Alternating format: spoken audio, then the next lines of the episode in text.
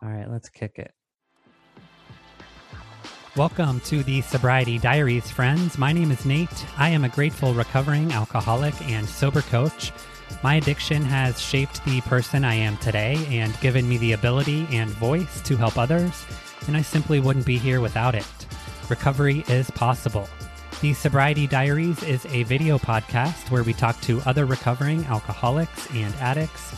We hear their stories and hope to help others who may still be struggling head on over to the sobrietydiaries.com where you can apply to be a guest on the show and join our insiders list for early release episodes, exclusive content, and much more.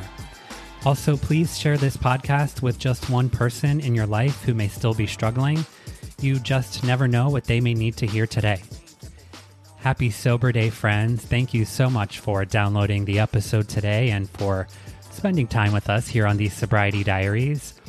The support is is truly appreciated more than you know and the reason that we continue to do what we do. So thanks for spending time with us today. We have got an amazing episode for you today. Dr Robb Kelly he is a phd and addiction specialist who has on one hand played bass guitar with elton john and david bowie and recorded at abbey road and on the other hand, he has been homeless on the streets in London and, you know, everything in between. And he has turned that experience and knowledge and education so selflessly now into a practice helping recovering alcoholics and addicts here in the United States. So we will touch on his own journey. We will touch on the practice and the services that they offer. So let's open the diary on Dr. Robb Kelly. Dr. Robb Kelly, PhD addiction specialist, thank you so much for joining us today. I'm looking forward to our chat. How's your day going? Going awesome now, Nate. I'm with you. Now I've got to speak to you. It's going good. Well, I appreciate that. Um, ditto, my friend. I sort of went down a YouTube rabbit hole today of Dr. Robb Kelly videos. So I feel probably closer to you than you do me. But uh, um, here on the Sobriety Diaries, we typically start with walking through your own journey uh, from addiction to recovery. And then I certainly want to talk about the amazing work you're doing today and the services that you offer. I think it's the perfect fit for our listeners. So if that sounds good to you, why don't we walk through your journey together? Excellent. So my name is Dr. Robb Kelly. Guys, they call me the addiction doctor.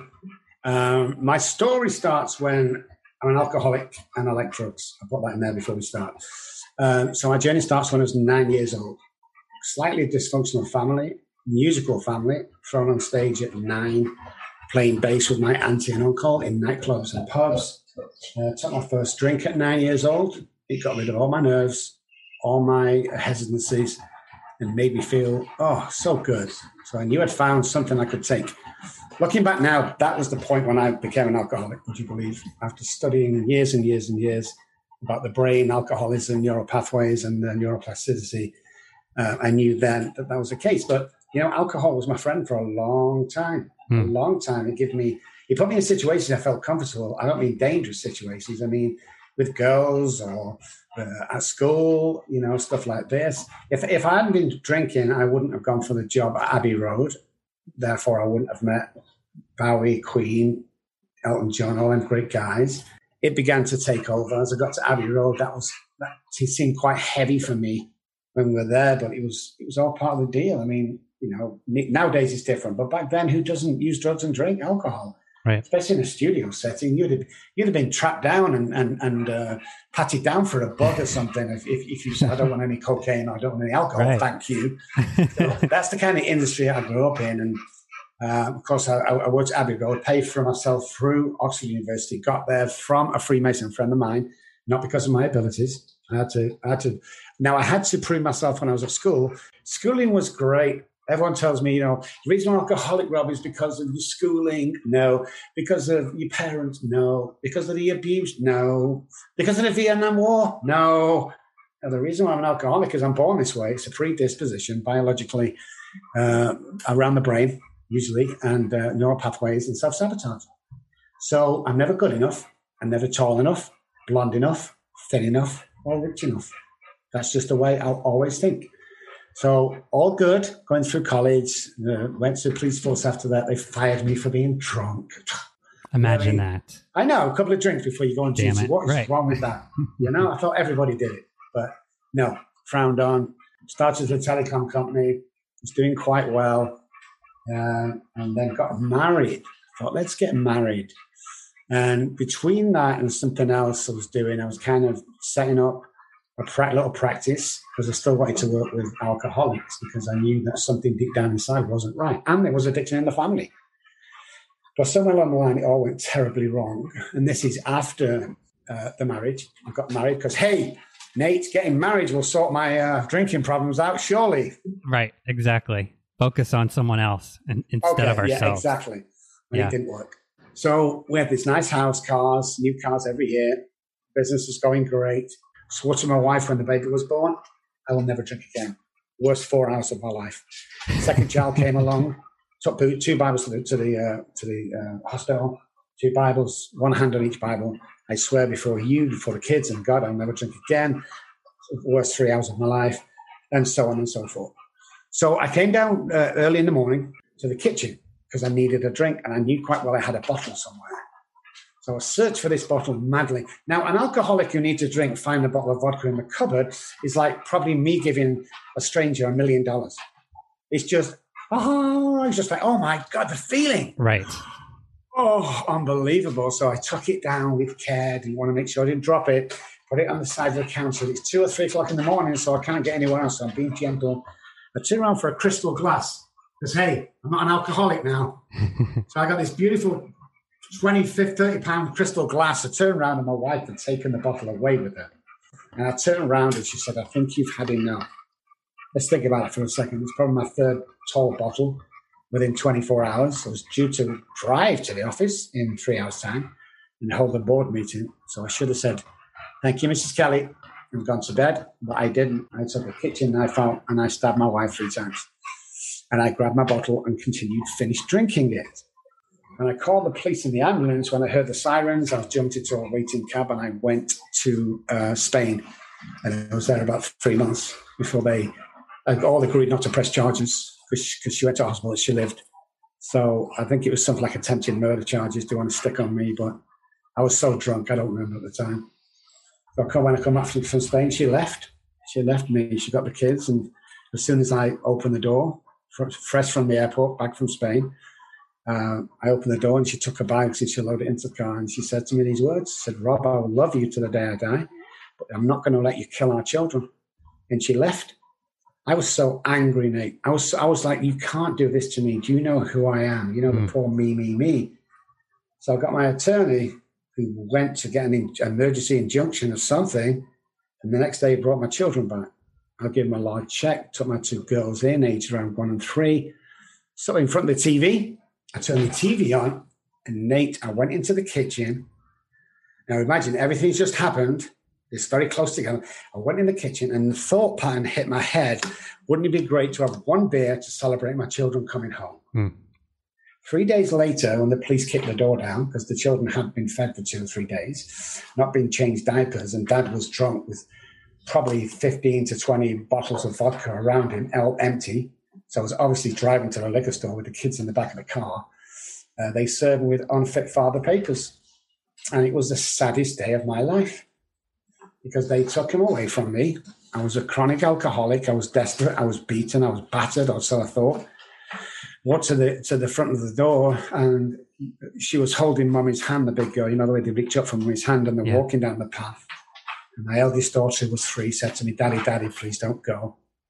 And then they walked further down the path and she turned around again and she said, Daddy, Daddy. Um, said, Daddy, Daddy, please get better. And as she got the gate, they opened these, these gates and she turned around one more time, Nate, and she said, Daddy, Daddy, please stop drinking. And I couldn't do it. I went back into the kitchen. I opened that darn fridge up again. And I started drinking. Probably about six months later than that, I'd lost my children my cars, my houses, my, my, my business. My parents wouldn't speak to me. My brother and sister disowned me. Friends disowned me.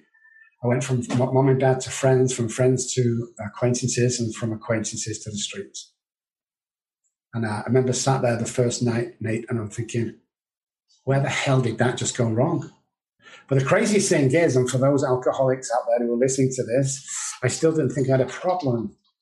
Just some bad luck going through. Didn't relate this at all to alcohol itself.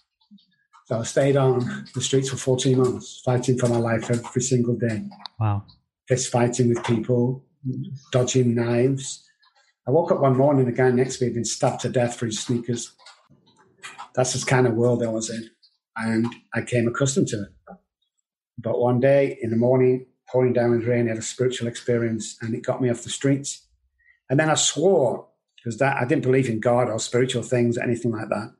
I have a spiritual way of life today. So I, I swore to the higher power that I found on them streets that for the rest of my life, I would travel around the world and help people who suffer from my disease and their families. That's the most important thing as well. Everyone misses the families out. And that's what I do today. I have a life beyond my wildest dreams. Uh, I wanted to do a couple of things when I came to America. One was write a book, and the other was be on national TV for millions and millions and millions of people watch me. And I've checked all my boxes and I continue to work with people. I continue to have a great time. I continue to enjoy life, and uh, I live every day as if it's my last. Such a powerful story. Wow. You said a couple things that I want to touch on because I can relate to so much. The fact that you said alcohol was your friend and it encouraged you and motivated you to do things. I experienced the same thing. I was growing in the ranks of, of my career and, you know, I was attributing these things to the fact that we were able to relate over alcohol. Um, of course, it progressed to a much uglier place as my disease progressed, but you know, when I got sober, I felt like I was grieving the loss of a friend. So there, there was a grieving process. Also, as far as you know, the causes of of your addiction, I love that you touched on that. And you know, you and I both agree that I was an alcoholic far before I took my first drink or any of of the things that had happened in my life that other people may contribute to my alcoholism that I do not. We're born this way, right? and and yes. the work that you do now showcases that so much more I always knew there was something missing because when uh, back in the late seventies, early eighties, that's when that's when my drinking was at uh, its most. Is people didn't understand. It was kind of willpower. It's not a disease; it's a willpower. That's what my dad used to say. Just put yourself together for the children's right, sake. Right. And I couldn't do it, and yet everything else that touched me it turned to gold. Yeah. You know, and and everything did. My business, my musical career, but I could, just couldn't stop this darn alcohol. You know, and when I didn't when I didn't have it, I was miserable you know. So it was just when I controlled my drinking, I didn't enjoy it, and when I enjoyed my drinking, I couldn't control it. That's the bottom line, and I'm sure we both know where that comes from. But you know that that was what it's like. So I always knew, you know, there was a missing link. So I studied psychology at Oxford. Uh, to a certain degree. But when I left Oxford, I kind of turned that around after getting sober. I went back to do a second PhD about eight year, nine years ago uh, on behavioral science. And between the two, uh, we were sure that neural pathways could be changed 20 years ago. Now, there's a certain book out there, belongs to a certain 12 step that's, that knew it in 1937, 38 when they were writing it. Yes. They called it a psychic change. In the medical fraternity, we call it a change of neural pathways. It's the same thing. How did them guys know? But I just knew there was something else. So the mixture of psychology, traditional psychology, new science, new brain science, behavioral, um, and family. Put all them together, and I came up with a program that's that's second to none. And but it's back in the day, it was very. It's still very out the box. Yeah. You know, because we can do it on Zoom or face to face, but I, I guarantee people can recover. Now, we're the only company in the world, Nate, that offers a money back guarantee. Nobody does that in the world. Why? Because somebody can't give you a pill in this country or any country or charge you $30,000 to go into a treatment center. And there are some amazing treatment centers out there. But I just detest when Johnny's going in, that's back to the same one for the seventh time paying the same money. But I just create this program that is done with education, experience, because we have to have that experience, Nate, as you know, uh, to talk on the subject or work in the field properly, and just a passion to help others. That's what I have a passion. Because my, my, my mum used to, my mum had cancer for many years, but it was a known fact after that my homelessness and the chaos that I caused to my children um, sped up the the, uh, the the cancer. There's no doubt about that. But the nice thing about all of that, when I talk about my past and what we do today, because this ties in nice, is the, the daughter that says, Daddy, Daddy, please stop drinking. Of course, I wrote a book and that's the title. Uh, it's also the daughter that got in touch with me three or four years ago, who now is my number one counselor in Robb Kelly Recovery Group from she runs our England, Manchester office in England. Wow. How cool is that? Wow. I got so, chills when you said that. so so so dads out there or moms, what are you experiencing dads? You know, if you're going through some stuff or going through some bad times with alcohol and addiction, keep doing the right thing. Get yourself well. You know where to go. It's in right at the beginning of the phone book. Right. You know where to go and get yourself somebody who's been through that experience and teach you the book and, and, and the, the work that they do. Get your life back, get on track, keep honest, keep simple, and your children that you think you lost, they'll come looking for you. I promise you. You know, we we have to want to to get sober and live this better life for ourselves, right? But I can only Definitely. imagine as a parent that comes pretty damn close to want, wanting it for yourself having your children torn out your arms is like having your heart torn out your chest the pain will never go away fully it can never fully be repaired but if we do the right thing then the right thing will happen but yes nate i must stress because I'd lost my kids. I'd cut them off. I had to for my own sanity. Yeah. I couldn't sit every Christmas and birthday crying myself to sleep. I had to cut them off. And alcoholics are very good at that, by the way. Right. They cut them off. So I, I was doing it for me because I hated the whole, the saying it, sick and tired of being sick and tired. You know something, Nate? I was sick and tired of being sick and tired. I was homeless. I was beaten. I was bruised. You know, I did a lot of things on them streets I never thought I would do. And I kept lowering the bar lower and lower until it wasn't. It, the bar was flat on the floor. And, and I, would not bathed for so long. I'd not eaten properly. I dropped down to about 120 pounds. You know, I'm a 270 pound bodybuilder and fighter. I, you don't get to that weight. I just wasn't eating. I was drinking. People people bullied me. I, you never bully. You can't bully me. I'm too strong. yeah. But, but I dropped down that much weight that they bullied me, and they took they took my confidence away, Nate, and they took my self esteem away, Nate. And finally, they came after me, and I tried to commit suicide eight times. And on two occasions, I succeeded, and my heart stopped. And the EMTs brought me back to life again. It's like I couldn't die because I was I, I didn't know who I was. I was lonely, and sorry, I was lonely, and I was and I was abandoned on the streets. Abandoned, mate. It's a horrible place to be, and it's the alcoholic's worst nightmare. And I've come back to that to be one of the best addiction minds in the world. So they tell me, How, how's that possible?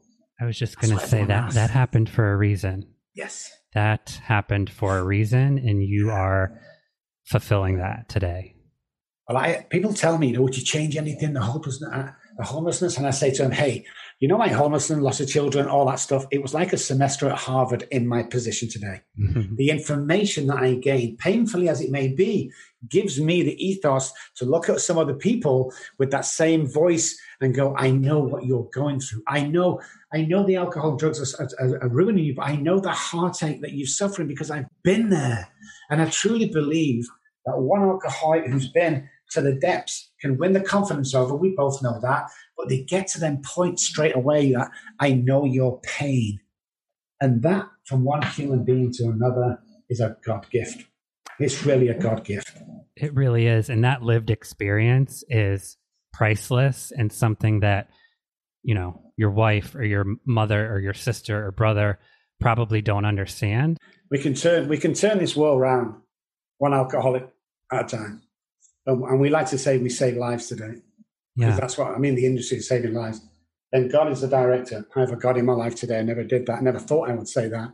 But something up there has been pointing me in the right direction. Something up there has been keeping me alive for so long. Something up there has made me powerful enough to help another alcoholic and uh, make meet the, the girl of my dreams that, that we met six, seven years ago we have an amazing house. We have three English bulldogs. My wife drives an English car. She's American and she's married to an English guy. So there's an English theme going on here somewhere. I love it. Yeah. But I, I had someone just before we came on there. was a person that heard me on a podcast And people don't think I talk to them. People go look at the big company and, you know, I can't get over Dr. Robb. And, and he called and I answered the phone and he, he was like, oh my God, I can't believe it's you. It's like, it will always be me. Yes. And we spoke and I'm doing stuff for him and I'm going to sponsor him. And uh, it's just next minute I'm, I'm ready to go. I was feeling great, you know, with, with another alcoholic and keep you away from that alcohol. That's for sure. For sure. You mentioned the unconventionality of of some of your practice, and I I think that one of those um, aspects is treating clients in their own living environment as opposed to an inpatient facility or the traditional rehab facility, I guess, that sometimes we think of. I agree that there is this sort of security blanket that we have when we're locked up in an inpatient facility and how will I apply these principles in real life, you know, yes. after 28 days. So I'm curious about your thoughts on that. That that all came about when I kept leaving treatment centres. I kept leaving them. I think I went to eight and drank on the way home of every eight treatment centre. So then we did some research into treatment centres as a whole. We redirected them to good, healthy neural pathways. You know, the hypothalamus is always telling an alcoholic to drink. It tells normal people to drink water and eat food. Right. So we're going against that. So all this change in neuroscience, the change and solidify of behaviors in your own environment while you're doing your normal daytime job and coming home. You pick an hour a day, and we're in your house for that hour, and we're, and we're just correcting all them little things self sabotage, uh, negative talk. You know, the guy dropped a, the pencil when he first started. He dropped it on the floor. And I'm sorry, Doctor Robin, I'm an idiot. Stop, stop, stop. So you have to get rid of self sabotage. You have to go back to the scenes of the crimes. Mm. You see, alcoholics hear different things. So me and my brother stood on the kitchen table. My mom walks in, says to my brother, because this is what he hears and this is what she says Paul, get down off that table. You, stupid idiot, get down. so he does. Do you know what I hear? Get out off that chair. You stupid idiot. That's what I hear because I have the self sabotaging brain. That's what people don't, don't recognize is we that's why we, we're, we're, very to ourselves isolation is our best friend. We're very timid. We talk people talk down to us. We've got no backbone as some people say. My confidence is shot. My self-esteem is shot. I mean everything is the, the, the coward man in the corner you know with alcohol left and nobody's the friend and it's getting out of that and standing up and going no i am good enough. So i want to say something really quick for the next question. If you're out there right now thinking that you're not good enough, that you'll never amount to anything, that you shouldn't. Parent, I want to, I want to, I want to apologize to you. Somebody's put that there. We're born with million dollar minds. Stop hanging around 10 cent minds. It won't work. If you hang around with nine depressed people, you, my friends, will become the 10th. Fear, abandonment, and shame, Dr. Robb. Three chords that keep us in our disease, yeah? Definitely. Definitely. And, and when we look at them three words, we look at we look at fear that runs our life, runs the alcoholic life, fear of everything. Fear of the door closing, dropping the game, you know, fear of leaving, abandonment, fear, fear, fear, fear, fear. We live in fear. We have to step out that fear. You either believe in a higher power or you don't. You either believe that you're going to succeed or you don't. Nine times out of ten, the fear that you're in fear of the actual occasion never happens. And if it does, it's nothing like you think it's going to happen. So mm. fear's a real hard one. Shame, that comes from my disease. I'm shameful. I, uh, through my behavioral science PhD, I can see shame on people's face, the stuff they do. They want to cover up. You know, they're so shameful what they've been through. We need to throw that out. We've been bringing this stigma into their life for so long. Is we need to get rid of that. You're a sick person. If you had cancer, they wouldn't be ridiculing you like you are now you have a, you have a disease. It, it, it's it's a biochemical disease that you have, where my brain is allergic to the ethanol in alcohol. That's the bottom line, and people don't know that. So when, once we start getting that into the into the light, people realize that a, a sick alcoholic is just as bad as someone dying of cancer or Absolutely. heart disease, and we must remember that. And abandonment. Oh wow, yeah, everybody's trauma, abandonment. Mom or dad even dad be living in big houses, dad being too busy at work to come and spend quality time with you. That's abandonment, guys. I'm sorry, but it's abandonment if, if there is alcoholism in the family. And there always is. It's abandonment when you go to school and your parents don't pick you up. It's abandonment when you play for the football team and all the other parents there, but your dad's still working. God bless him to give you a good living. which he did, but that's abandonment. And we need to realize this. The abandonment just builds up and builds up and builds up. And we've great because there, there was a young woman snatched off the streets many years ago in England when I was a police officer. And they couldn't find her, 17 years old, big man hauled off, nobody could see her. Nine months later, police car going down the road pulled this guy over because of broken tail taillight. In his car was a stolen screwdriver. So they're allowed to go back to the house, no warrant needed, search for other items that were stolen, which they did, and they found other items that were stolen. But there was a large box in the corner, four foot tall and 12 foot wide. Police officer said, What's in the box? Said, I don't know. I don't, I, it's got to be stolen stuff. Smashed the lock up, opened the box, and there was that girl that had been taken eight months ago. She was being abused, fed, and put back in the box for eight or nine months, Nate. Wow. The policewoman leant over. She was alive, but she was beaten, stepped out of the box. She took the police coat off and put it around the girl. What's the first thing she did? She got back in the box. Wow. And that's what alcoholism is all about. Stop getting back in the box, guys. It's not your comfort zone. There's a big world waiting for you out there, waiting for you to conquer the world. Oh, that's impossible, Doctor. You can't do that. Mm-hmm. Waiting for you to conquer the world. Believe me. Like quantum physics tells me I can be on 25 places at the same time on a basketball court. Me? I'm selfish. I can visualize myself for another goals. When I get the ball slap, I'm a hero. How do I get there? Listen up, guys. You walk over and you take that position. What you can visualize in your head, you can hold in your hand. Prove me wrong. Prove me wrong, guys. You can have that job, that girl. You can have that car, that house. You can work for that company. The only thing that's stopping you doing that is you. Come on. I want to ask you about enabling. Did you find when you know you had some success in life and there was money and people around you was it easier for you to kind of skate through a little bit as far as people not not mentioning maybe your alcoholism as much? Oh my goodness. Nobody's asking that question nate and it's one of the most wished questions that i would uh, listen everybody yes sir no sir three bags full sir. Yeah. You think i'm drinking too much guys.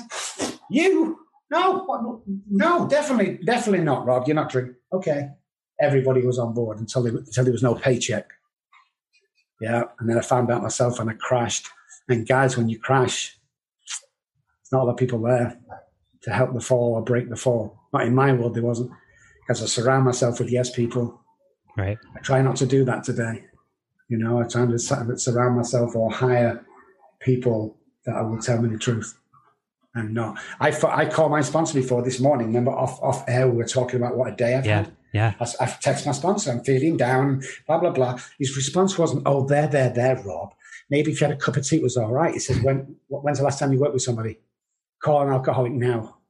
It just so happens that guy called me, that guy that hurt me. Now I feel great. You know, yep. accountability around you. It's good. My sponsor says the same thing. First question. First question is Have you reached out to anyone? Have you helped someone today? Have you read any literature? Like, what work have you put into it? to ch- to change that around. I went to a meeting once with a sponsor, and I came out and I said that was the worst meeting I've ever been to. And he said to me, "Didn't hear you share." Boom, same Boom. situation. It's like, ouch. Yeah. Okay. you could have turned that around. How has the practice evolved from you spending an hour in the home of a client to this sort of comprehensive offerage of services today? just just a, a, what what people want. I think. Well, the best thing and the worst thing that happened to addiction was coaches. The best thing is that we don't we don't have to play by the game. My coaches don't play by the rules, just like alcoholism and addiction doesn't play by the rules. Um, but then everyone wants to be a coach overnight and gets a two-hour certificate where right. can damage people. So we have an exclusive staff that all that they, they call that E team and we cover we cover depression, we cover you know divorce, we cover separation, we cover alcohol, drugs, depression, all the stuff that can happen to you is usually around the head, usually around the behavior. And what we've found is there isn't there isn't behavioral wise that is and neuropathway and self sabotage. There isn't an illness you can't get over. While you, when you come to this company and, and we, we we send you a person, ninety nine point nine percent of our work is telehealth has been for nine years. Yeah. Everybody overnight was a telehealth provider. Stop it. Well, yeah. it takes years and years to, to work with somebody uh, on a HIPAA compliant software. Right. So yeah, it's it's just experience. It's it's matching up and a desire. You know, I like people who come for a job with us and they never ask how much an hour is it. Them guys get hired because they have a passion. They don't care who's going to get paid. Right. A passion to do this. That that's what my guys are. They're all passionate. They're all ex-alcoholics and addicts recovered. Every single one of them. But the only person that isn't is my wife who, who runs the back end. She's uh, the outreach director and she does everything in here, but everyone else has suffered and been through it. And I think when we fundamentally look at the services that we do, it doesn't just pertain to alcoholism and addiction. The work that we do, the self confidence, the confidence building, the self sabotaging, you know, the pulling away, making you realize who you really are. Because um, I would be out of work if me, say the patient come tomorrow and he could, we could swap places for 10 minutes, all these problems would be over because we never see how amazing we are. We never see the power. We never see ourselves as we do. And you know, somebody pulled a photograph the other day, Nate, of me and me and him, and it's something like 10, 20 years ago. He said, Robb, look at this, look at this. I'm like, what? Look at this photograph. Oh my God, we were thin. Oh my God, but hey, they, those were the days, weren't they, Robb? And I thought, well, they were, but we didn't know that. What if today's one of those days? Right. So why can't we live today as if we were still thin and still young? And why can't we do it? Because we never know when we're doing it. And that's one of our specialities is making you see you. And the change is phenomenal. If I tell you a lie, you might, you might believe it, you might not. If I tell you often enough, you're going to believe it. But if I tell you a lie real often enough, I'm going to believe it. Psychology 101, what you hear is what you'll become. And if you had a dad that used to say you're a piece of crap, you'll never amount to anything, that will be stored for the rest of your life unless you deal with it. So if you don't deal with your trauma, it will deal with you. Is there one fun story you can tell us from Abbey Road? So we're, we're recording one night, and it was thundering and raining. I'm with Elton John and, and a few of his band members, and, and I'm sessioning on bass. And the uh, generator kept cutting. So before the backup generator came in, it would be a millisecond but it would matter on the recording. So we'd start again. So this happened about 10 times, and Elton said, We're done. I said, Okay, let's go. So he said, Come back. So we went back to his hotel, which was the Savoy Hotel in London. At the time, it was the most prestigious hotel in the world. We goes up to the penthouse suite. Oh, Nate, there was me, there was girls, there was guys, there was coke, there was drink, there was Elton, there's Bowie, I think was in. There was just an amazing atmosphere of of just craziness. And then I heard Elton screaming from the other room. It's like a bedroom of his. I walked into the bedroom. I said, Elton, what are you doing? He was screaming at the manager downstairs. And he was telling the manager that if he didn't stop the wind and the rain right now, he would never book in that hotel again. and he, he, was, he, was being, he was being truthful. So they, they didn't know what to do. They said, okay, okay, uh, okay, okay. Well, yeah, what do you say to that? Phone down. I know it was craziness, and then I realized what world I was in. Right. It was just a crazy world of just getting away with stuff you should never get away with. Because I have to look at pop stars today or film stars and go, you know, if they didn't have a career, they would never get a partner. They are so ugly. They are just aggressive. They are just, you know, but they do. And once someone sees you on TV, it's crazy. They, they think it is higher power of no, it's not. Everyone has crazy times. The Everyone. ego, the ego is is yes can be dangerous. Yes, it can. Yes, and sometimes in my game, it's really hard. Sometimes I've been guilty of getting into that, believing what other people say, believing what the the the, uh, internet says, believing what I hear back from this, this, this, and I can get a little bit above myself. But what I've done for the last probably eight years is I've never watched anything. I've never heard anything that I do because I don't want to. I might believe that. I might start believing that hype yeah. that people saying, You're amazing, Dr. Robb. Hmm. You're like a God, Doctor. I don't need to listen to that because my subconscious egoistic brain will go, Oh, yeah, you are, Robb. That, that's exactly who you are. And you don't want to be going to the meetings where that guy's a mechanic. Oh, no, you're, you're better than that, Robb. And what happens? I'm in hospital drunk. So I've got to be really careful. Yeah. What are you grateful for today, Dr. Robb? I'm grateful for you. Wow. I'll tell you why. That's not just something I can just come out with. I'm grateful that I'm on your show today. I'm grateful for the work that you do. It's very, very powerful. I've listened to previous shows. You have a great following. And you are the man as far as that's concerned. You've stood up and you've been a leader in, in an organization and industry that doesn't like leaders and wants to put us down. And it's hard to stand up. And sometimes it's a lonely walk. And sometimes, well, all the time, you get no thanks for it, you know? So I'm grateful for you. I'm grateful for my wife who also turned my day around today. I'm grateful for my three English bulldogs that are always with them, my two cats, and the house that we live in, and the friends that I have. And I don't really want to say I'm grateful, um, I'm grateful for being sober because I thank God for being sober many years ago. I mean, I've always think it's like a little kid. Thank you, thank you, thank you. No, I said no, thank you. Everything's good. All he said, he's doing my work. Work with my kids, you'll be okay. Have an amazing life. I have everything I want and everything I need. And I've seen way, way too many miracles for one person in this, you know, alcoholic arena. I've seen way too many miracles happen. It's beautiful, absolutely beautiful. It's hard to deny it, right? When you see so many miracles. It is. It really is. You know, it really is. You just got to put your hands down and go, you know something? There's no such thing as coincidences. Hmm. wow. That is my. that is the mantra that I have lived by and been saying to my business partner 10 times a day for the last two months since we've started this journey together. There are no coincidences. And yeah. we, I think, cannot end it on a more perfect note. Dr. Robb Kelly, thank you for your time today. Thank you for the work that you're doing. Let's keep in touch, my friend. I would love to build a relationship and uh, perhaps do some more things in the future together. Definitely. I look forward to it. Thank you so much, Nate. Thanks so much for listening today, friends. Huge thank you to Dr. Robb Kelly for your time and willingness to share your story today. Hopefully, you heard something that resonates with you, and if we help just one person, our job is done. You can find all things podcast related and subscribe to our show at thesobrietydiaries.com, youtube.com slash Nate Kelly, where we upload today's video podcast, and on Instagram at the Sobriety Diaries Pod. Check back soon for new episodes with new stories to tell, but until then, try your best not to drink and be good to yourself. Bye, friends.